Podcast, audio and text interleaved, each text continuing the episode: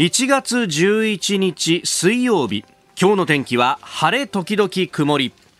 日本放送飯田浩二の OK 工事アップ。朝6時を過ぎました。おはようございます。日本放送アナウンサーの飯田浩二です。おはようございます。日本放送アナウンサーの新業一華です。日本放送飯田浩二の OK 工事アップ。この後8時まで生放送です。えー、今朝もね、まあ、寒い朝を迎えておりますが日本屋上の温度計は4.2度、はい。えー、まあもうこの時期らしい寒さがずっと続くとそうですね、うん、あのこの後ですね明日明後日に晴れてこう寒さが日ごとにこう和らいでいく見込みなんですが、まあ、今朝は厳しい寒さになっていまして東京都心がですね4時までの最低気温1.8度ということになってますね。なるほど、うん、今日過ぎて明日明後日ぐらい週末に向けてはちょっとは楽になるんだ。そうなんです。土曜日はですね、最高気温18度の予想になっていましてそうなんですよね。また随分と、はい、ね、暖かくなるんですよねね、うん、ちょっと今日寒いんですけどね。まあちょっとねこれだけ1週間の間で気温の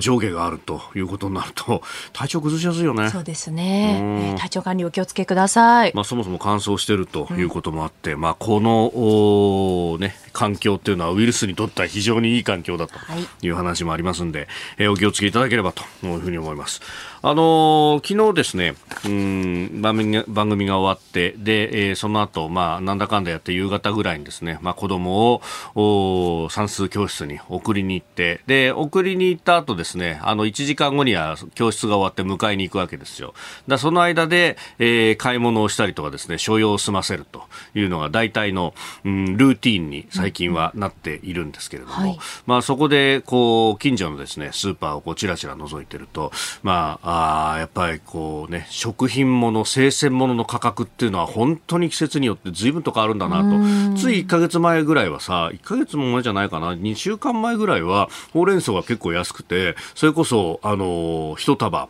うん、100円を切るみたいなさ、おすげえ値段だなと思って、ほうれん草ばっかり一時期買ってたことがあるんですが、最近はですね、最近はというか、昨日ほうれん草のその売り場を除いたら198円って書いてあった。おこれはあの、産地が変わってくるとね、またあの、その、取れ高だとか、そういうところも変わってくるんで、えー、こういうことは結構あるんですが、そうすると別のものにこう、こうね、えー、ちょっと値札に目がいって、お、今度は白菜が安いぞと、えー、うちはあのさ家族3人なんでそんなに大きいのを買うとダメにしちゃうんで4分の1サイズとね、はい、えー、4分の1サイズだと70いくらで売っててさおこれはいいねと。あもうあの4分の1サイズを2回に分けて使って、えー、味噌汁にしたりだとかですね。すると十分だなという感じなんですが、やっぱあの本当、鼓動土用に季節によってね、全然変わってくると。もう、あの、高きゃ高いで新聞で書かれたりなんかしてですね、えー、高い高いって言われるんだけど、まあ、農家の方々に聞くと、いや、安い時ほど食べてほしいんだよと。うん、で、安い時にきちっとこうね、旬のものを美味しく食べてもらうってことが農家にとっては非常にありがたいことであってと。で、あの、高い時ばっかり叩かれても、こう、やる気をなくすだけだしと。それはもうしょうがないんだと。自然相手にしてるんだからということを言われて、そうなんだよなと。でも、やっぱりりこうね、えー、高いところばっかりがこう記事になるなと思ったのが、えー、今日の経済欄、あの、読売は大きく取り扱ってましたけど、サンマの水揚げ最低というね、えー、でも庶民の魚じゃなくなってるなんていうね、うえー、話があって、まあこれ、あのいろんなね、えー、海流が変わっていたりだとかっていう影響があるそうなんですが、うん、まああの、中国や台湾の大型漁船による公海上、公の海の上で漁獲量が増えて、資源が減少しているというような指摘もあるということのようであります。まあそれに加えて、まあウクライナへのね、ロシアの侵略の影響で、えー、北方四島沖のロシア200海里海域で日本の漁船の操業ができなかったと。あの、そうなんですよね。最近は、その、北海道の根室のあたりで取材した時も、まあ、あの、海底の様子というのもいろいろ変わってしまっていて、で、えー、昔のようにその鮭だとかが取れなくなってきてるから、結構あの、遠くへ出てサンマを狙いに行くっていう船も増えてるんだと。ところがそのサンマが、えー、水揚げができなくなってきているっていうのがね、えー、非常に問題になってきているということ。随分とね、この食卓の様子っていうのも変わってきたなと。そうですね。前回の、飯田さんが、うん、ああの休んだ時に内田アナウンサーにこうサンマについて調べてきてってお願いをしたんですよ。そうだったね、はい、そういえば。でその時に確かにお魚屋さんに聞いたら、うん、まあ今みたいな話もありましたし、うん、ちょうどその時あのボストークのニュースが入ってきていて、まあそれもあって。ボストークっていうのは、あのあのこうロシアの極東地域での大規模な演習、ね,、演習があって、はい、これでまたちょっとサンマ取れなくなったらどうしようかなっていうふうに言ってたんですよって内田アナウンサーから聞いて、ああそういう影響もあるんだなってその時思ったんですよね。まあね、地政学的な影響もこんな食卓にまで影響してるんだね、というところもね。ねえまああの経済全体の動きについてはあ今日のコメンテーター高橋洋一さんにまた、えー、6時台7時台と詳しく聞いていきたいと思います。あなたの声を届けますリスナーズオピニオン。この傾向時アップはリスナーのあなた、コメンテーター、私、田新業アナウンサー、番組スタッフみんなで作り上げるニュース番組です。えぜひメールやツイッターでご意見お寄せいただければと思います。えー、今朝のコメンテーターは数量政策学者高橋洋一さんです。この後6時半過ぎからご登場。まずは2023年の岸田政権について、まあ、解散総選挙などなど伺ってまいります、えー、そしてニュース7時またぎのゾーン、えー、昨日総務省から東京23区の12月中旬までの消費者物価指数の速報値が発表されております、えー生鮮食品を除いた総合の数字が4.0%上昇ということで40年8か月ぶりの高水準だということ、まあ、一面でですね報じている新聞もあります。え、それから全国旅行支援昨日から再開。さらにはおはようニュースネットワークのゾーン、え、中国が日本と韓国に対して新規ビザ発給停止というコロナ水際対策に対抗ということであります。で一方岸田総理のイタリア首脳会談。イタリアとの首脳会談、え、欧州歴訪中であります、え、そしてニュースキーワードは鑑定留置終了と。えー、安倍元総理大臣の暗殺事件を受けて山上容疑者について鑑定留置が終了したということであります、えー、そして、えー、西村経済産業大臣はアメリカを訪問中次世代原子炉開発などエネルギー分野について日米連携で一致というニュースも入ってきております。メールツイッターこちらです。メールアドレスはコージーアットマーク 1242.com アルファベットすべて小文字で COZY でコージーですコージーアットマーク 1242.com ファックスは0570-021242。ツイッターはハッシュタグコージー1242。ハッシュタグコージー1242です。今週は番組オリジナルマスキングテープを毎日3人の方にプレゼントします。コージーアップの番組ホームページにプレゼントの応募フォームがあります。こちらに住所やお名前、電話番号を登録してご応募ください。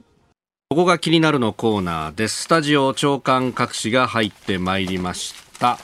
えー、バラバラという感じで、そして特集記事でね、一面を作っているところもあります。朝日新聞は津波避難変わる車禁止、高齢者ら考慮、訓練広がるという、えー、まあ東日本大震災からね、えー、今年の3月11日で、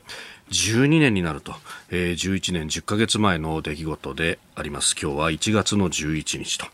えーまあ、津波の避難についてっていうのは、まあ、車で避難をしようとすると渋滞が起こってしまってそしてそれで、えー、日もさちも行かなくなってその間に津波が来てしまうじゃないかと、まあ、実際にね、あのーえー、宮城の石巻であったりとか、まあ、さまざまなところで、えー、渋滞が起こってしまって、えー、結果的に津波に巻き込まれてしまったというようなケースがあった。まあ、そういった、まあ、教訓から、その、車を使わずに避難すべきだということ。まあ、大前提としてそれはあるんだけれども、まあ、高齢者の方々など、まあ、歩いて避難しようとすると、なかなか難しいという方々に対しては、うん、車を使うのも容認すべきじゃないかというような議論が出てきているということです。まあ、ただ、その最も避けなければならない渋滞というものを考えると、まあ、事前にこう避難訓練などを行う等々で、えー、この地域の人たちだけ車使っていいよと、まあ、あの高台に近いところの人たちなんかは申し訳ないけどあの歩いて避難をしてくださいというようなね、えー、こと、まあ、そしてその徹底ができるかどうかというあたりも、まあ、問題になってくるし、まあ、地域的な特性もあるということは、えー、この中の紙面でも例えば高知のように、まあ、広大な砂浜がが広がっていて目の前が海だっていうところそして、えー、もし南海トラフのような大きな地震が海中で起こった場合には、うん、津波の到達までの時間というのが非常に短いというようなところはもう一刻も早く避難をすべきだというような、まあ、これは定めて地域の特性があるというものでありますので一概に変わる車禁止というような、えー、ものでもないとこれはあの中身もしっかりと読んでいただきたいなという記事であります。えー、それからあ読売新聞は日本とアメリカが軍民療養技術を推進というですね、えー、アメリカのバイデン大統領と13日に岸田総理日米首脳会談を行う予定ですけれども、まあ、そこで議題になりそうだというところであります。うんまあこれね、えー、軍民融合の療養の技術推進というような、まあ、無人機や AI というところが想定されているようですけれどもまああのこの辺りのね、えー、アメリカの危機感であるとかもてこにしながら、まあ、前の菅政権で、えー、手が手をつけようとしそして道半ばで終わった、えー、学術会議改革だとか、ねえーね、教育の現場についてというようなところにまで入ってくるのかというところですが、まあ、それだけ、まあ、アメリカの機関というものが強いんだなということが、まあ、昨日のね、えー、ニュースに続いて、えー、思うところであります。えー、それからですね、経えー、産経新聞は日本とイギリスが安全保障協力を強円滑化するという、えー、協定を締結へというニュース。まあ、これはあの岸田総理の一連の欧州、そして、えー、アメリカ、アメリカ、カナダ訪問というところの流れで出てきている話のようであります。えー、共同訓練などでね、相互訪問する際の手続き簡素化する円滑化協定というものを締結すると。まあ、このあの、まあ、訪問部隊地位協定というふうにかつては言っていましたが、円滑化協定に関してはオーストラリアとも結んでおりました。で、まあ、こういった協定があると、まあ、平時の訓練等々で、えー、行き来が非常にしやすくなると、まあ、あの持ってくる物品などで関税がかかるだなんだっていうようなところがあったりとかあるいは裁判についてと何かあった時のね、えー、などなどを決めておかなければいけないというところなんですが当然ながら平時のみならず、えー、有事でどうなるというところにおいても、えー、これが力になるというところだろうと思います。えー、それから安全保障関連で、まあ、各紙ベタ記事でとかあるいは報じてないところもあるんですけれども、えー、航空の好きな方々は昨日盛り上がっておりました。茨城にあります百里という基地、まあ、航空自衛隊の基地であります、まあ、あの茨城空港とね、えー、いうふうに民営側は行ったりもするところですけれども、えー、ここにですねインドの空軍がやってきたと。いうことでで、えー、明日ああ実施はですね16日からか、えー16日、来週の月曜日からですね、えー、インドの空軍と戦闘機共同訓練、ビーアガーディアン23、えー、23というものが行われるということで、それに先立ってですね、インド空軍の、えー、スホーイ30という、えー、戦闘機、それから C17 という、えー、輸送機がですね、えー、日本にやってきたと。いうことであります。で、かつてこのスホイ30、まあ、スホイ27という機体がベースになっておりますけれども、このフランカーという機体はですね、ロシア空軍の現在の主力機でもあると。で、1980年代のあの東西冷戦期は、えー、まあ、日本がですね、この航空自衛隊が何かあった時に相まみえると言ったらこのフランカーだというふうに言われていたような機体でもあると。いうところで、まあ、それが今回、訓練のためにやってくるということ、そして、まあ、現在もですね、ロシア空軍の主力機でもあるということ、まあ、そして、えー、中国空軍でもこれを主体とベースとしながら、J16 という機体を作っていると、まあ、さらに次世代で J20 という新たな機体を今、えー、中国は運用もしているということでありますが、まあ、その辺なども考えるとですね、えー、ここで、このフランカー相手に、えー、戦術、戦技訓練だとかを行うということの、ええー、日本にとってのメリットというものも非常に大きいと。で、まあ、戦闘機はそれほど長い距離を飛びませんので、インドからやってくるときにタイとフィリピンを経由してきたということ、まあ、あの、自由で開かれたインド太平洋であるとか、あるいは、えー、クアッドのつながり等々というところなども考えるとですね、この訓練は実は非常に大きなものであろうと、えー、ここのところの国際情勢の変化というものを如実に感じるニュースでもあるし、まあ、あの、この間ね、えー、中川浩二さんにお越しいただいて、まあ、インドのえー、ビジネスの面というのは非常にこう一筋縄ではいかないぞという話されていましたけれども、まあその辺、軍事の部分でのこのコミュニケーションというのはどうなってんのかなと、その辺も後々また聞いていきたいなというふうに取材したいなとも思っております。ここが気になるプラス。この時間からコメンテーターの方々ご登場です。えー、今朝は数量政策学者高橋洋一さん、年が改まってから初めてのご登場となります。うんうんうん、遅れましたが、明けましておめでとうございます。おめでとうございます。本年もよろしくお願いいたします。よろしくお願いします。さあ、まずは2023年の岸田政権について、あのこのところね、えー、解散総選挙どうなるみたいな話もちらほら、うん、与党幹部などからも出てきておりますが。昨年あのなんか、はい、あの冒頭解散の話なんかしなしなかったでしたっけ？しましたよね、えー、そういえば。ねえ、うん、えー、通常国会 冒頭で解散すりゃ。いや可能性はほとんどないんですけどね。だから そういうふうなあのまあねあのみんなが思ってきたんじゃないですかね。うん。あのこれね、萩生田政調会長などが、えー、増税をするんだったら解散で信を問うべきだろうという話をし、そして、えー、昨日あたり公明党の山口代表は、まあ、解散とかっていうのは、まあ、経験に言う話ではないというようなね、それはそうでしょうね。があったり。あの総理の専権事項ですからね、はい、でも萩生田さん言ってるってことはねあの、うん、ひょっとしたら政局になるかもしれないなという気もしますけどね。うんこれ実際はどう？実際、はい、実際はね、予算があるからなかなかしづらいんですよ。うん。暫定予算組めばいいってのは、私のすぐ簡単に言っちゃうけどね。はい。あの、だからそれ、そうじゃないっていう人がずいぶん多いわけでね。ああ、うん、そんな簡単なもんじゃないぞと。いや、簡単は簡単なんだけど。でもやればいいのになと思うんだけど、まあでも、あの、逆に言うとね、あの、岸田政権の方から見ると、はい、まあそれは負けになるからやらないんでしょうね。綱引きなんでしょうけど、でも、いろんななんか年明け改造とかいう話もなんかなくなっちゃったしね、なんか何もなくなっちゃったでしょ、そろそろコロコロ変わるでしょ。う。ん。うん、確かにね、それこそね、あの、閣僚4人目で、え秋葉あ、うん、当時復興大臣が、まあ、交代となりましたけど、こう事実上更迭と。あの時に、まあ、さすがに4人目まで更迭ってわけにいかないから、年明けに改造みたいな話がね。話はあったですけどね、あの、なんかもう、泥船みたくなってるから、あれですよね、あの、派閥と、各派閥としてはね、あの、人を出すのも嫌だとかね。そういうような話をそういうのもあるしね、いろんな話あるんですよ。だから、あの、表面的には、あの、非常にね、えっと、穏やかですけれど、意外にわからないですよね。はいうん、一気にこう政局の波が立つかもしれない。立つと立ちますよね。で先ほどだったでしょ、その防衛省の、えーと、財源確保法案みたいなのが出るなんて話あるでしょ？ああ、はい。ついに出ちゃうんだよね。あれは出ますか？出ちゃうね。出ちゃうと、結果的に、あの、なんで、それは、あの、ね、真を問うって、あ後出しかっていうと、あそこにちょっと増税の話が書いてあるはずなんですよね。お財源確保法の中に。うん。うんまあ、ロジカルにはね、他の財源があったら増税しなくていいはずなんだけど、はい、どうもそういうふうなことになってないないですからね。うんう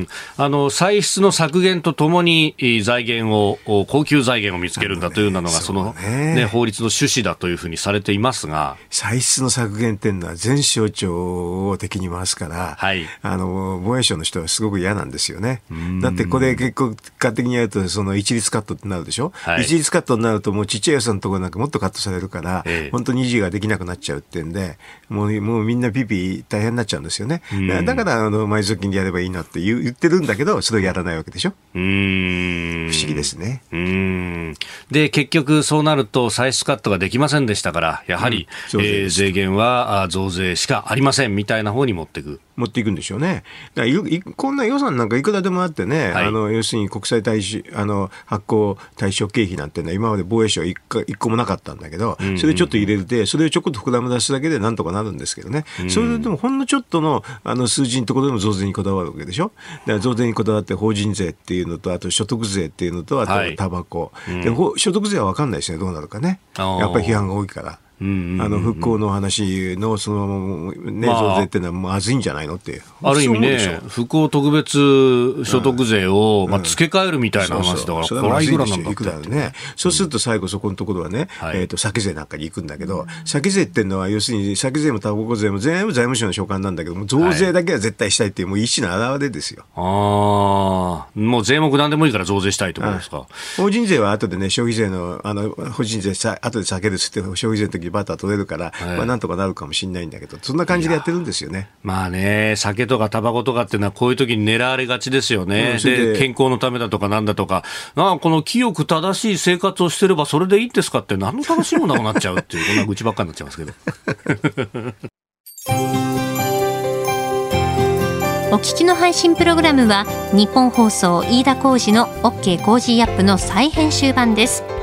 ポッドキャスト YouTube でお聞きのあなた通勤や移動中に最新ニュースを押さえておきたい方放送内容を少しでも早く知りたい方スマホやパソコンからラジコのタイムフリー機能でお聞きいただくと放送中であれば追っかけ再生も可能ですし放送後でも好きな時間に番組のコンテンツを自分で選んでお聞きいただけます。毎朝6時の生放送では登場するコメンテーターの最近の活動はもちろんたっぷりとニュース解説をお送りしています。レギュラーコメンテーターに加えて専門家と随時つないで掘り下げてお送りしています。日本放送のエリア内でお聞きの皆さんラジコラジコのタイムフリーでチェックしてください。ツイッターでは最新情報を発信中。ぜひフォローして番組にご参加ください。あなたと一緒にニュースを考える飯田浩二の OK 工事アップ。コメンテーターの方々と7時をまたいでニュースを掘り下げてまいります。えー、今朝は数量政策学者高橋洋一さんです。引き続きよろしくお願いします。よろしくお願いいたします。えまず株と為替の値動きをお伝えしておきます。現地10日のニューヨーク株式市場ダウ平均株価は前の日と比べて186ドル45セント高い3万3704ドル10セントで取引を終えました。ハイテク銘柄中心ナスダック総合指数は106.98ポイント上がって1万飛び742.63でした。一方円相場は1ドル132円20銭付近で取引されております。えー、アメリカは今週物価に関する統計が発表されるということで、まあ、その物価統計原則、まあ、インフレがね、うん、えー、ちょっと落ち着くんじゃないかという期待で株が上がると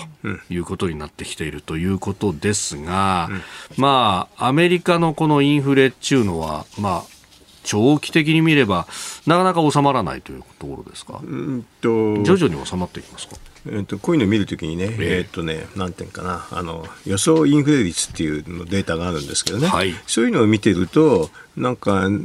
長期的には2、3%に落ち着くって、そういうようなデータばっかりですね。だからそういう意味では、あのだんだんだんだん下がりつつあると、もうもちろんちょっと短期的に見ると上がったり下がったりするんだけど、えー、すごい先を見ると下がりつつあるって、そんな感じですけどね。うん。さあ、一方で、では日本の物価についてこんなニュースが出てきました。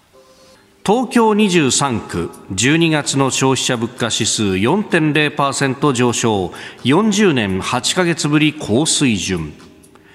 東京23区の先月12月の、中旬までの速報値ですが、消費者物価指数が、気候の変動の影響が大きい生鮮食品を除いた指数で、前の年の同じ月と比べ4.0%上昇しました。4%台の上昇は1982年4月以来40年8ヶ月ぶりの高い水準となります。えー、ということでですね、まあ、あのこれを一面トップにしないにせよ、えー、2番手ぐらいの記事でね大きく載せているというところが多いわけであります。何十年ぶりっていうのは好きだからね、マスコミは。好きですね。好きですね、本当に、ね。40年ぶりなんていうとね。何十年ぶりっていうの大好きでしょ、えー、で、ちょっとそれに冷や水かけちゃいけないかもしれないけど、要するにねこ、この手の物価っていうのは、はい、まあみ、みんないろんなものの全部足し算して、うん、あの出す物価なんで、輸入物価も結構多いんですけどね、はい、まあ、こういうのちょっと中身分けて考えると、東京都のやつでも、うん、まあ、全部の指数は4.0%前年比上がってるんですけどね、はい、まあ、エネルギーと食品を除くと2.7%なんですよね。エネルギー、食品、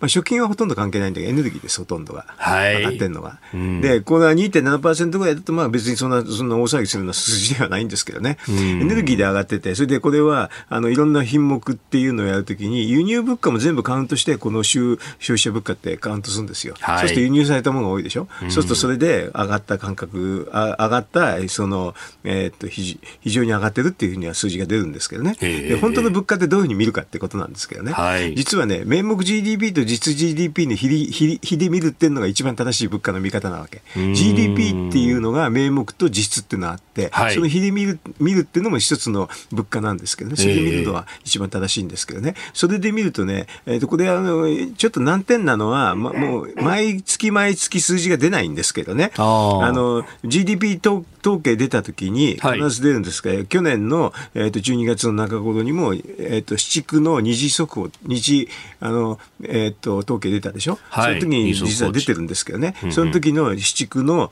えー、とこれ、さっき言った、えー、と名目 GDP と実 GDP のことを GDP デフレーターって言い方するんですけどね、はい、GDP デフレーターは、その前の年の、あの前の年の同じ同期に比べてマイナス0.3です。おだからこれ普通の定義だと、はい、まだデフレ状態なんですよ。でなぜこの差があるかっていうと、はい、輸入っていうの価格がすごく上がってるときに、輸入は GDP から控除項目になるんですよ。だから言ってみるとね、輸入価格が上がってるっていうのは、名目のあの GDP をすごく減らしてるんですよね。うん。名目 GDP 減れちゃってるから、はい、だからあの、さっき言った GDP デフレーターがマイナスになっちゃう。あのこれ普通は同じようにあの均等に上がっていくんだと大体同じような動きなんですけどね、はい、ちょっとそうなってませんね。これすごく違ってて、だからあのデフレかどうか判断するときにあのいろんな指標があるんですけどね、どこを最初に見るかっていうとこの GDP デフレーターがプラスにずっとなってるかなってないかで見るんですけどね、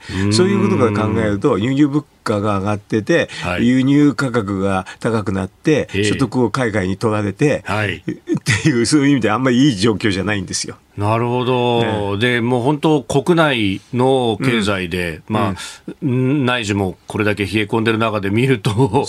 デフレ状態。あの、まあ、見方によるとね。だからマイナス0.3だから、はい、私なんか実はこういう数字が2%をずっと上回っていったら、まあいい、まあいいやというふうに思うんですけどね。これとにかくエネルギー価格を起因とする、はい、あの海外からの要因ですごく物価が上がってるというのはあんまりいい状態じゃないですね。うん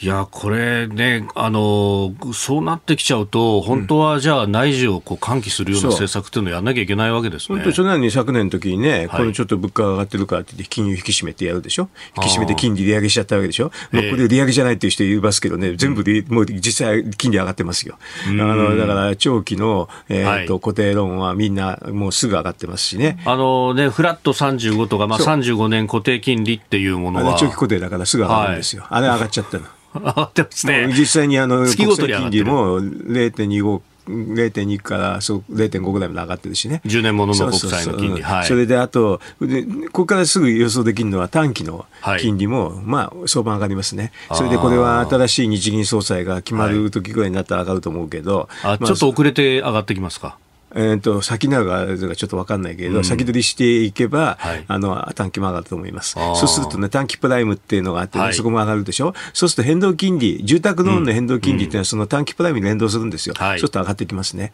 そうすると、支払い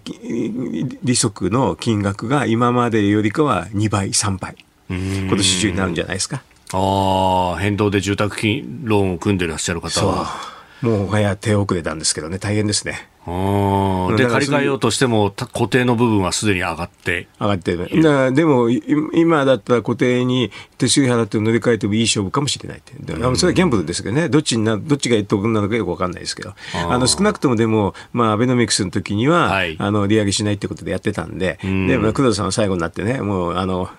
ガランと変わっちゃったんだけど、それで、利上げしないっていう時では、実は変動金利が絶対お得だったのは間違いなかったですけどね、えー、そうじゃないですね、もうね。うん。大変でしょ、ね、そう。で、これは本当、家計に直接効いてくると。いや、住宅のの持ってる人多いと思うんですよね。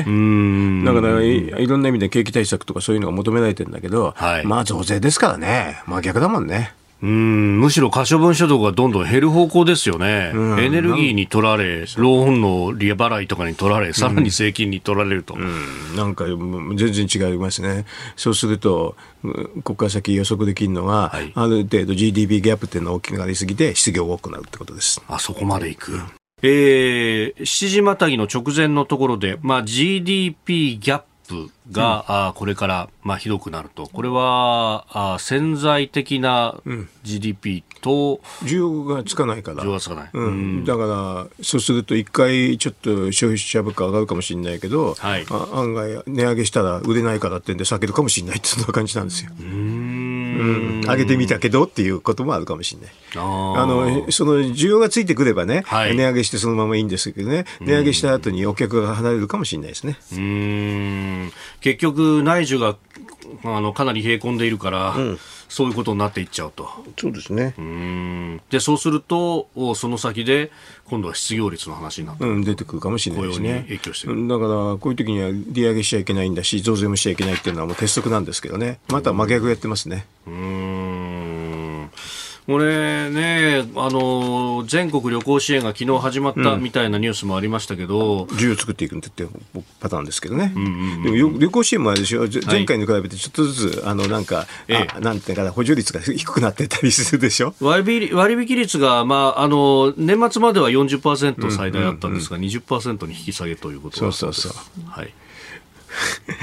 本当に大丈夫かしらね。と思い思いますけどね。あうんまあ、そうじゃなくてもこのね、えー、サービス業宿泊だとかっていうところはコロナで傷んだ業界でもあると、ね。うん、ああともちょっと悪いこと言っちゃうとね、はい、あのコロナでいろんな融資を受けてたのがあるでしょ、はい、切れてきてねそろそろ返済になったけど、えー、ものすごい大変になってきますよ。ああね。その無利子無担保の、うん、そう。それで無利子無担保もう一回有利子でね、はい、借り換えようとしたらね金利が高くなってるって言ってね金順期非常に厳しくなるんじゃないかなっていう気がしますよ。これね、ゼロゼロ融資の借り換えに関しての、うん、その、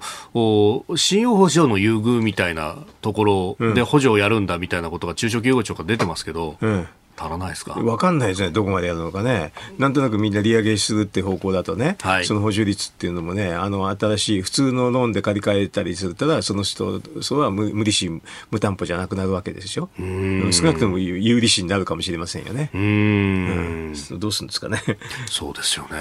うん、そうすると、企業の資金繰りもきついし、で、そこで賃上げって言われても、無理ですよ。無理。あれあれは無理。あの、あれは全くあのマクロ経済学のいろはの意が分かってないような政策ですね。うん、岸田総理はね、年初の記者会見から、そして、うん、あの経済3団体の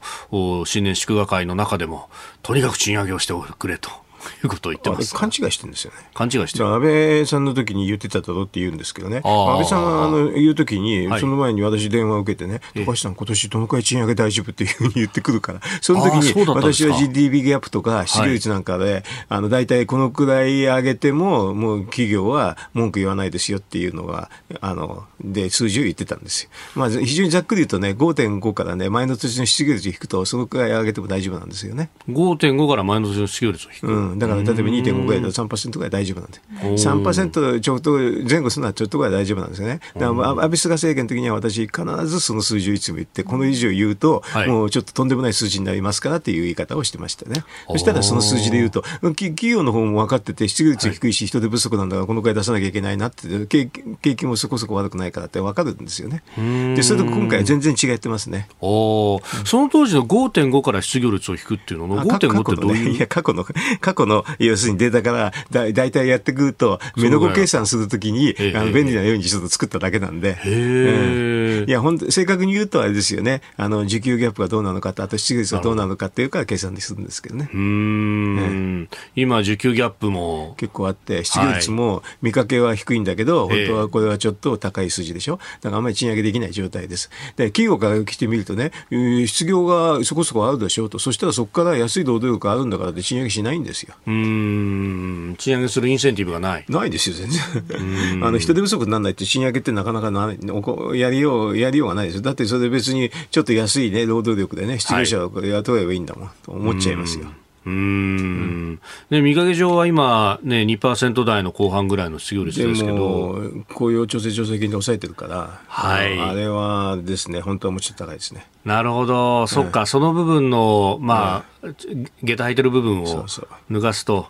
これ、雇用調整助成金も子供もずっと行くわけじゃないだろうと。いうことですか。だったら失業率はポンと上がるんですよ。ああ、え、あれって、単年度予算で組んで、ずっと伸ばしてるって感じなんですか、ね、いや、あれはね、あの、もともとは、あの、もともと雇用保険は雇用保険で、はい、あの、雇用保険っていうのは、えーと、失業率が下がるとね、お金が貯まるんですよ。で、じゃあ埋蔵金だったんだよ。だから、はい、まあ、だから使っちゃえって言ってるだけなんだけどね。要するに、失業させ、失業率を低下させたっていうのはアベノミクスの成果なんでね。はい、それと使ってもでそ全然大文句言いませんよって言って、ああいうことやってやったわけですよ。でもそれで多分底ついてきてるから、あの、これから大変だと思いますよ。うんまあ、その部分を、ねえー、公費投入するのか、うん、あるいはもう、じゃあ制度ごとやめちゃいますっていうことになると、失業率は跳ねるかもしれない、ね、だから多分、公費を投入するんだけど、そうするとまたね、はい、雇用権料を引き上げ、さらに引き上げとか、そういう話に結構悪循環になるんですよ、こういうの。これはまた可処分所とかやっちゃうじゃないですか。おはようニュースネットワーク。取り上げるニュースはこちらです。中国、日本と韓国に新規ビザ発給停止、コロナ水際対策に対抗。中国政府は昨日、日本人と韓国人を対象とした新規のビザ発給業務を停止しました。日本と韓国が中国からの渡航者への新型コロナウイルスの水際対策を強化しているのに対し中国外務省の報道官は中国への差別的な入国制限措置に断固反対すると表明し対抗措置だと明らかにしております。向こうは人種が対象ですがこちらは中国から来た人が対象という もうそこで非対称な気がしますが。あなんじゃないの？あの相互主義ってさ、はい、あの日本も、うん、あの日本のあのなんか中国大使館のところにねビザ発給や発給をやめさせたらいいんじゃないの？すぐ、何も言わないで。同じようなことすればいいだけだ。うん。うん、でどちらかというと、そっちの方が日本って言ったらこ多分攻撃になると思いますよ。ええー、うん。あの、だって、わけのわかんないウイルスっていうかね、でゲノゲノム解析もしてくれないようなところから、うん、たくさん人が来るっていうのは不安でしょうがないっていうふうに思いそういうふうに思う人も多いんじゃないですか。まあね、どういう変異をしてるか、わかんないし。ね、わからないから、うん、うん、まあな、ね、本当そこが分かっているんだったらまだしもというところですよね。分かってんだったらいろんな対処の手法があってね、はい、あの、従来の亜種だったら別にそれはそれでね。まあね、うん、日本国内であれば。そうそうそう、うん、大したことない。でもよく分かんない状態だったら、はい、あれじゃないですか、同じように。なんか外交って結構難しくないんですよ、相互主義っていうのを考えると。あのね、私なんかいつも相互主義で考えてるだけなんだけど、はい、なんか、なんか中国とかね、海外がこういうふうにやられたって、それは同じことやればいいだけなんです。うんうんだビザの発給をじゃあ停止するんであればと。うん、もうしちゃったんでしょ、おそらく。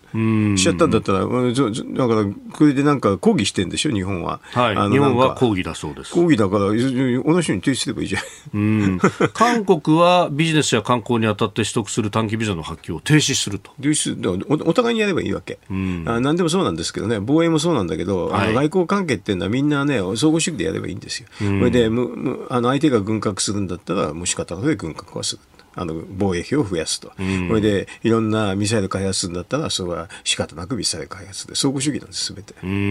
互主義で考えたらいいんですよ。んなんかなん、なん外務省の人ってそういう考えられないのかね、この すごく簡単なんだけどね、こういうのって。ねこれ、本当、なんというか、韓国もやってるんだから。不思議でしょうがない、ね、横並びでね、横並び好きですもんね。なんなのかね、こういう、なんなんでしょうね、こういうのっていうのは、非常に単純な話なんだけど、うん、あのよくそれであの、日本の国内で中国の方が不動産を爆買いするって話し合うでしょ？ああ、ありますね。はい、あでも相互主義にすればいいんですよね。でそ、それは相互主義にすると、中国の国内で不動産を買えないから、はい、日本の国内も相互主義で買えないっていうだけなんですよ。でこれはあの外国人土地法っていうのは戦前にあった法律があるからね、はい、それをワークさせればいいだけなんですよ。なんかすごく簡単な話ででで、ほとんどが相互主義なんですよ、外交、外、あの、対外関係っていうのは。はい。一番わかりやすいんですよ。向こうが関税かければ、こちらも関税かける。そう。うんうん、簡単でしょ、うん、うん、同じようなことすればいい同じようなことして両方とも困ったらその時話し合えばいいだけあ、うんまあまあね、本当、それでいけば今回のこの話だってっていう話し合うことなくて、向こうはいきなりね、ええ、やってきたんだから、こっちもいきなりやってね、それでいいんですよ。うんそうすると、あの、そういう不都合が出たら、その時にまた話し合えばいいんですよ。ええで今回の場合は、まあ、日本はそのお宅がちゃんとデータ出してくれたりとかしてくれれば、こっちだってこんな水際対策しなくていいんだからさっていうね。うん話ができるわけですもんね。そうそう。だからお互いにだからデータのねゲノム解析だったらね、はい、日本だったらやってて公表してるわけでしょ、うん、そしたらそれでおお宅もやったわっていう。お互いにやった。世界のみんなそうですよって言えばいいだけだ。うん、なんでやんないんですかって、でまあ、これねあの、しかもこういった水際対策って別に日本と韓国だけがやってる問題じゃなくて、いろんなところでやってますよ、えー、アメリカも検査を要求すると、ヨーロッパの国々も検査を要求しということはやってますからね。まあ、だからみんな同じように相互主義で考えたらよろしいんじゃないの？こういうのって、うん、まあ距離的に近ければこういうことをいろんなねレベルが違うんでしょうけどね、えー、でも多分相互主義っていうのが一番わかりやすいと思いますよ。うん、あの物事を考える上において。まあ、そして、えー、今月の半ばには春節がやってくると、うん、旧正月。そう、えー、大量に来てどういうふうなウイルスの人かも分かんないっていうのは不安でしょうがないでしょうん。まあ検査でということになってますけれども。入っちゃいますよ。うん。えでは続いてのニュースこちらです。岸田総理イタリアで首脳会談外務防衛の協議枠枠組み立ち上げ G7 の議長国として5月に広島サミットを開催するのを前に欧米のメンバー5カ国を歴訪している岸田総理大臣は日本時間の10日夜フランスに続いて訪れたイタリアでメローニ首相と首脳会談を行いました。会談では両国が特別なパートナーとして共同訓練などを通じ安全保障協力を強化することを申し合わせました。えー、そして日本時間今日未明イタリアでの日程を終えて3つ目の訪問先イギリスに向け出発をしたということであります。イタリア、イギリスというと日本と今度はあの、ね、自衛隊の航空自衛隊のエンジンの共同開発ありますよね、これすごいですね、えー、なかなか、ね、新しい戦闘機のね、えー、これはなかなかね、うん、あのそういう意味ではあれですよね。あの、はい。この協力してっていうのは意味がありますよね。でも岸田さん、こんだけずっと欧州回ってるんだったら、はい、ウクライナに行けばいいなと私なんか思っちゃったけどね、うん、ウクライナにちょうどいいチャンスでしょ？それで岸田さんの日程見てるとダボス会議は出ないんですよね。あダボス会議出ないそうですね。はい、うん、空いてるじゃない。行けばいいじゃないまあ、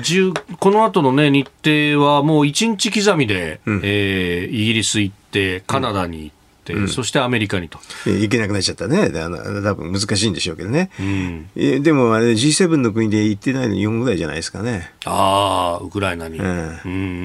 ちょっとね、だからあのヨーロッパ行った時だから、はい、あれポーランドからね、あのや夜行で行けば行けちゃうんだよね。うん。まあ、バイデン大統領はね、あのポーランドの国境のところまでは行って、うん、まああ激励をしてという形でありましたが。他の国はだってイタリアの確か行ってるはずですよ。あの、ダムあのウクライナにね。で、それなのに、なんかよくわけわかんないんだけどね、あの、なんか、あの、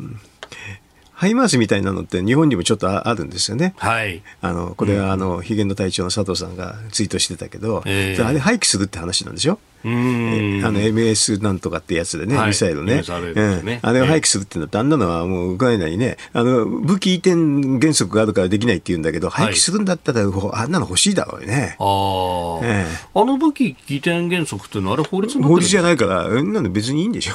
岸田さんが言ってね、OK って言ってあそうすると、まあ、ある意味、各内閣、歴代内閣の判断の範疇ですか。うんうんそうするとじゃあ、あの、はい、我が岸田政権では判断を変えましたと言えばいい。うん、判断、あれですよ、廃棄するくらいだったらね、いいろんな言い訳できてね、ウクライナで廃棄しましたって言えばいいね。お なんていうね、冗談みたいな通じないですけどね。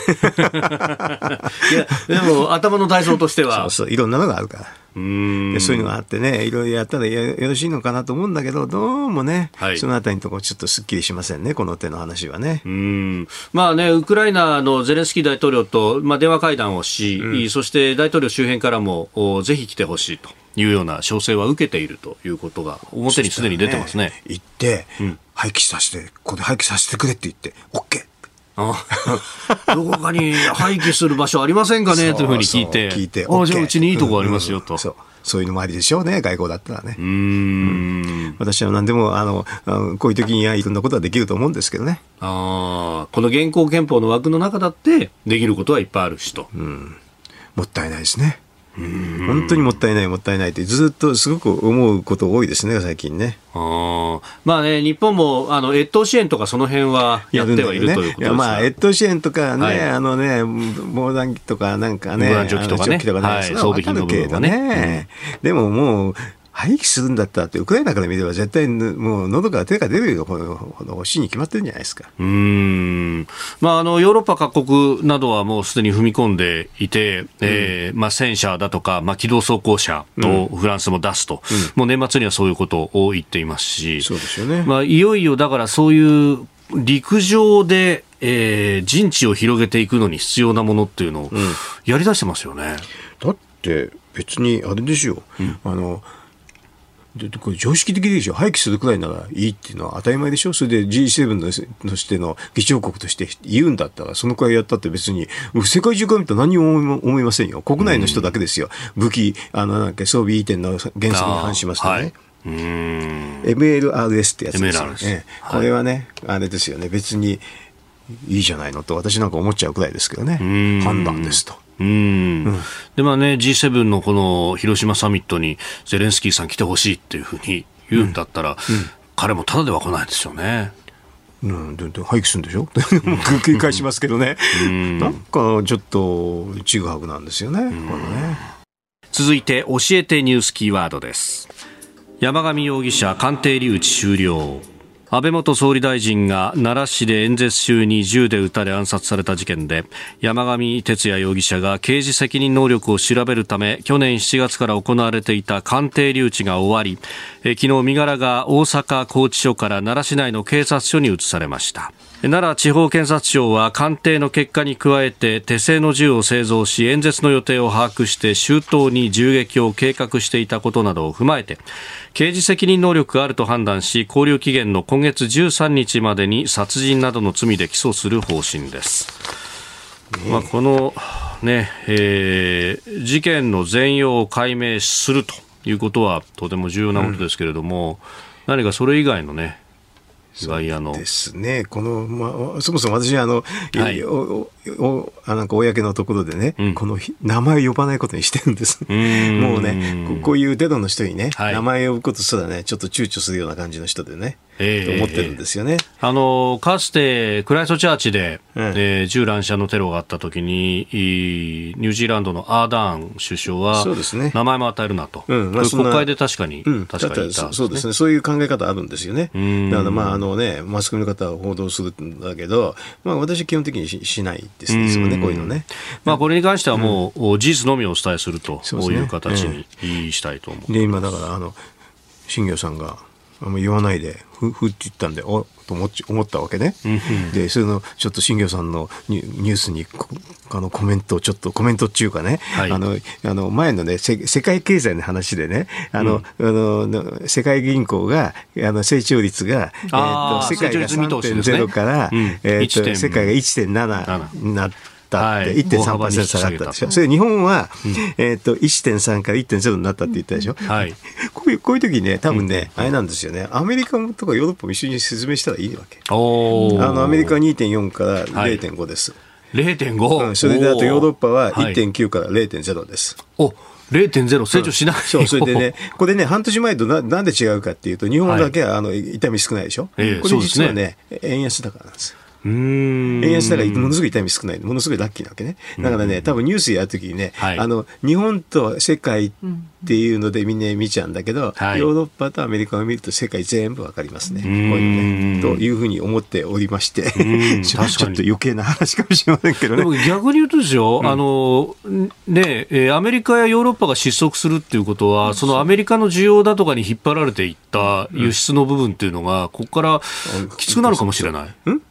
だむしろ内需をやんないとまずいってことになってくるわけですかね。えー、ただ、最初の時に、はい、普通はこういうふうに円安になるとね、日本だけが有利だってんで批判を受けるんだけど、えー、今受けてないから、ラッキーともなきゃいけない。はい、それなりにね、年末のね、はい、あの、利上げでね、えー、あれはね、黒田さんは、あの、不祥不祥だと思うんだけど、まあ、岸田政権の方針なんですよね。輸入物価が高いからっていうんで、円安をってて、あの、止めちゃったわけ是正するここで、はい。またで計算してたらね、日はい。本また下がりますよ。あこの今は0.3の落ち込みに住んでるんだけど、これ、はい。出したのこの間でしょ？ということは、ちょっと前のデータで計算してるんですよね。そうすると、円安で円高になってると、これで落っこちますね、また。ね。今の130円台前半みたいなレートでやると、ね。140円ぐらいで計算してるはずなんだけどね。なるほど。だからね、こういうんで結構こういうのはね、見てるとね、あれですよ。ええ。あの、えーえーっとね、変なことやってるんですよねう。ーん。まあ変なことやってるって、だからまあ、いろいろとね、あのは世の中には面白い話っていうのがよ結構転がってるんだけど、あの無駄の話ってあるでしょ、はい無駄の話ってせとかなんとかね話あるときに、えー、とそれは無駄の話は絶対減らさなきゃいけないんだけど、はい結構これ難しいのは難しいんですよ。それでね、私なんか役人やってた時に思うんだけどね、もうね予算科目が多す多すぎてね、ちっちゃくなるともう把握できないんですよ、ほとんど。もうね、あの、要するに何百万円、何千万円の話になると、か係長またっつって、もう誰もチェックしないで。あーでそういうのがね、結構東京都なんかも結構多いんだよね。東京都はものすごくたくさんあるでしょ？この間、あのね、え若年被害女性等支援事業についてのそう、まあ、会計報告に不正があるんじゃないかということで、住民監査請求があって、そ,、ねれがあ受理されたと。受理されて、あのね、もう一回調べ直せとそう、こういうのっていうのは、多分ね、あの役所に全部任せて、これはあの、えっと、東京都の、でえっと、保健福祉局かな、はいここがたやってるんだけどおそらくね、こんな、こんなところでね、こんな見てられませんよ。福祉保健局か。福祉保健局。福祉保健局っていうとそうですよね。コロナの 見てられない。真正面の。もう全然見てられないっていうか、あの、実はこういうのはね、厚労省とか文科省に結構多いの、はっきりと。あの、国役所も。はい。で、このね、あの、今さっきのやつっていうのは、えええっ、と、あコラボっていうね、ところなんだけど、は国費が2分の1入ってるはずなしだし、そこもほとんどチェックしてないと思う。金額が少ないから。だからこういうのっては実はね、無駄省きにするんだったら、はい。金額はちっちゃいんだけど、こういうふうな住民監査請求みたいな人が、み、み、住民がね、み見た方がいい。それで、この住民監査請求ね、こう私これちょっと着目してるのはね、普通住民監査請求っていうのは95%がもうみんな門前払いなんです。これはもうね、棄却とかで、却下とかね、はい全然やってくんない。ええで、ものすごい珍しい例なわけ。ええで、あのーそれをちょっと読むと、お結構面白いのが、税理士が全く機能しないとよくわかるわけ。こんなとこで、税理士ちゃんとやってくれっていう感じがありますね。続いて、ここだけニューススクープアップです。この時間、最後のニュースを、スクープアップ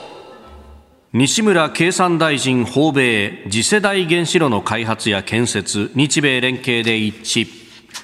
アメリカを訪れている西村経済産業大臣はグランホル、えーグランホグランホル、えーグランホルムエネルギー長官と会談しエネルギー安全保障の強化や脱炭素化の推進に向けて、えー次世代原子炉の開発や建設で連携していくことで一致しました。日米両政府は従来よりも小さく建設コストが低いとされる小型モジュール炉など次世代原子炉の開発や建設で連携していくとともに第三国への輸出などにも共同で取り組んでいくとしております。ということで次世代原子炉の話。あのスモールモジュールレアクターってやつですね、このはいあのちちっちゃくなるとひ何がいいかっていうと、えーっとこの熱熱法律熱の法なんていうか放熱に関するっていうのははい。ある一定の科学の原則があってね、んうんうん要するに体積と表面積の比なんですよ。要するにそれはだから体積が大きくて表面積がちっちゃいっていうと、はい。実は放熱がしにくいわけ。当たり前だけどね、はい。だからこの体積と表面積の比で大体決まってくるんだけど、そうするとちっちゃくなればなるほど、実は放熱が簡単になるんですよ。うーん。っていうのはわかるでしょ、うんだからちっちゃくなった方のは放熱が簡単だっていうのは一番典型的なのがええ。実はスマホですよね。おー。だから大きな、まあまあ、昔大きなコンピューターはすごく熱出すんだけど、はい。でどんどんどんどんちっちゃくなればなるほど放熱が簡単になって今はこれはあのファンを回さなくても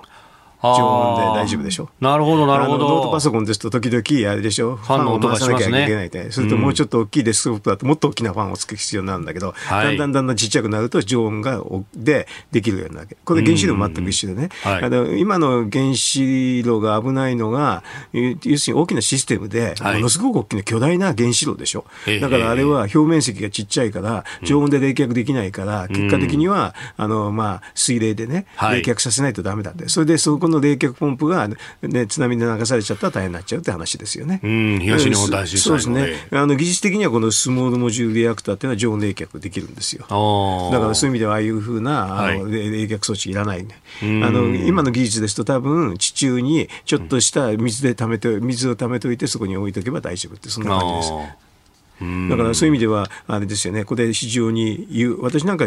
有力だと思うんですよね。あともう一個ちっちゃいでしょ、ちっちゃいとね、地域に置けるんですよ。で地産地消ができるわけ。エネルギー問題が大きいっていうのはあの送電ロスが一番大きいんですよね。電力っていうのは送電をするとすごくロスがあるわけ。ロスないように思ってるかもしれないけど すごくロス大きいわけね。まあ分厚いぶね太い高圧線で東京まで運んでくるわけですよね。で送電ロスね三割ぐらいあるんじゃないかな。結構大きいわけ。で地産地消にしたらそれがなくなるんですよね。だからこれあのいろんなところで地産地消にすれば、はい、エネルギー問題っていうのはかなり解決すると思いますよ。あエネルギーの地産地消っていうと、よく太陽光だとかね、再生可能エネルギーの話をしますけど、そうすると安定が悪いと。だからそこを安定させるためにも、そういう小型のモジュールみたいなものが地域地域にあると、安定しますもんね。すごく安定する。それだから、うん、あの、エネルギー効率もいいしね。うん、って思うんですけどね、な、な、な、あの、これを言うとまた私も批判受けちゃうんだけど、いつもね、なんか、なんで、なんで科学的な話してるだけなんだけど、うん、これはものすごく、あの、いい話だと私は思うんだけどね。それであ、危ないのは巨大システムは危ないのは間違いないんですよ。あの冷却装置がないやつっていうのは冷却ができなくなったら大変になるでしょってでも別にこれは大したことないっていうかね、あの常温冷却できちゃう可能性があるわけでね。それで、スモールモジュールリアクターはもう北米なんかではもうちょっとしたらもう実用化しますよね。だからある意味で、あれで日本はこういうところで、はい、あのでも日本の企業も結構結構これやってますよ。あの三菱重工だとか。そうそう東芝とかやってますよ、はい、だからね、うん、あの結構いい電源なんじゃないですかこれアイディアとしてなんかトラックに乗せて運べるんじゃないかみたいなところまで報道されたりしましたね。ちっちゃいやつはね、うん、ちでもちょっと大きめになったと小型の体育館ぐらいかな。あ、うん、体育館だからが学校の下に置いとけばいいような感じですよね。まあでもそれもでしょ？うん。それもね、うん、今のその発電所のあの広大な工場プラントみたいなことを考えると相当こう小さくなると、うん、でもだから3万キロワットぐらいでそそのくらいあればね、はい、結構周りかなり程度賄えちゃいますよ。今はね一つの炉で100万100万120万とかねそうでしょ、うん、こんなんじゃ全然違いますよね、うん、それであのある意味でこれはあのクリーンエネルギーだから、うん、あの CO2 出さないで、ね、で日本だと当面の当面はウランかなんかでもこういうあの海外に依存しなくていいからもうほとんど純国産ですよね。ああ、燃料の部分そうそう燃料の部分も。うん、やったらよろしいのかと思うんだけどね。うんでも反対する人いるんですよね。原子力って聞いただけで反対する 人いるから困っちゃったけど。まあ、産地消となると、よりこの里に近いところに作るのか、みたいなことになってしまうのか。うん。うん、でも、電気あって楽でいいじゃないかなって私なんか思っちゃうくらいですね。うん、別に私は太陽光も否定してません、否定しないんですよ。はい、どこだったらますますベンツでね。うんうんうん、でも太陽光なんかの話になると、はい、あの最近人権問題、これ西村さんやってるのは、はい、でそうですね。一方でね、あの、サプライチェーンで人権問題のところ排除するってなんでしょ。うん、あ、そうすると太陽光危ないですよね。日米の連連携でね、そういうこう組織体を作るっていう話が出てきてましたよね、西村さん、それ話してましたね。やってると、そうすると、まあ、当面はね、はい、あのなんていうか、ウイグルの話が、ね、えー、想定されるんだけど、そうすると日本だって太陽光のパネルね、あれはウイグルのやつが多いはずなんで、うん、そうすると結構やばいですよね。だからアメリカなんかも、あの太陽光のパネルなんかは自国に切り替えてますよね。あうん、だからそれは日米で一緒にやってっていうので、やったらいいんじゃないかなと思うんですけどね、これはね。うん。まあね、その辺のこう枠組み作りであるとか、まあ、人権のデューディリジェンスの部分、うん、あのアメリカなんかはもうね、半導体に関してはかなり厳しくやるしね。あの半導体ってでもね、あの要するに台湾とか韓国って言われてるんだけど、本当は半導体で重要なのはね、半導体を作る装置なんですよ。半導体を作る装置ってのは日本とアメリカとオランダしかないわけ。それでほぼ8割占めてるんですよね。はい、5社しかないんだけどね。そこがあの本当に装置を輸出しなかったら台湾も韓国も作れなくなるんだよね。だからそこもあの日日本とアメリカとオランダでは協定してね、これはやっぱり、あのしっかり組んでいこうっていうのはありますからね。いろんな中でこういうふうな話になって、まあ、はっきり言って中国包囲網ですけどね、中国を締め出す動きがどんどんどんどんあの盛んになるような気がしますね、これはね。で今後ですけれども、まあ、日米首脳会談と、まあ、それと並ぶような形で、外務経済担当閣僚による、えー、経済版2プラス日米経済政策協議委員会、えー、これが行われるということで、まあ、西村さんも林外務大臣とともにここに出席すると、うん、まあ、この辺経済安全保障の話をこうやっていくわけですね。うん あのね、経済版2プラス2っていうと、私なんか昔の世代だからね、はい、外務省と経産省が一緒にや れるのかと思っちゃうけどね。昔はもうつばぜり合いしてね、俺が先だ、はい、俺が先だって言ってたところだからね。まあ そうですよね、構造協議だとか。そうそう、同じような部局が、あのね、外務省と経産省にあるから、はい、ねえ、ね、この際、いっそのことでリスト出して合わせちゃったらよろしいんじゃないの？あなたと一緒に作る朝のニュース番組飯田浩司の OK コージーアップ。ニッポン放送の放送エリア外でお聞きのあなたそして海外でお聞きのあなた。今朝もポッドキャスト YouTube でご愛聴いただきましてありがとうございました。飯田浩司の OK コージーアップ。東京有楽町ニッポン放送で月曜日から金曜日朝6時から8時まで生放送でお送りしています。番組ホームページでは登場いただくコメンテーターのラインナップや放送内容の原稿化された記事など情報盛りだくさんです。また公式ツイッターでは平日は毎日最新情報を配信中。ぜひチェックしてみてください。そしてもう一つ飯田浩二アナウンサーが「夕刊富士」で毎週火曜日に連載中。飯田浩二の「そこまで言うか」こちらもぜひご覧になってください。忙しい朝そして移動中ニュースを少し深く知りたい時ぜひ AM、FM、ラジコはもちろん日本放送のポッドキャスト YouTube でお楽しみください。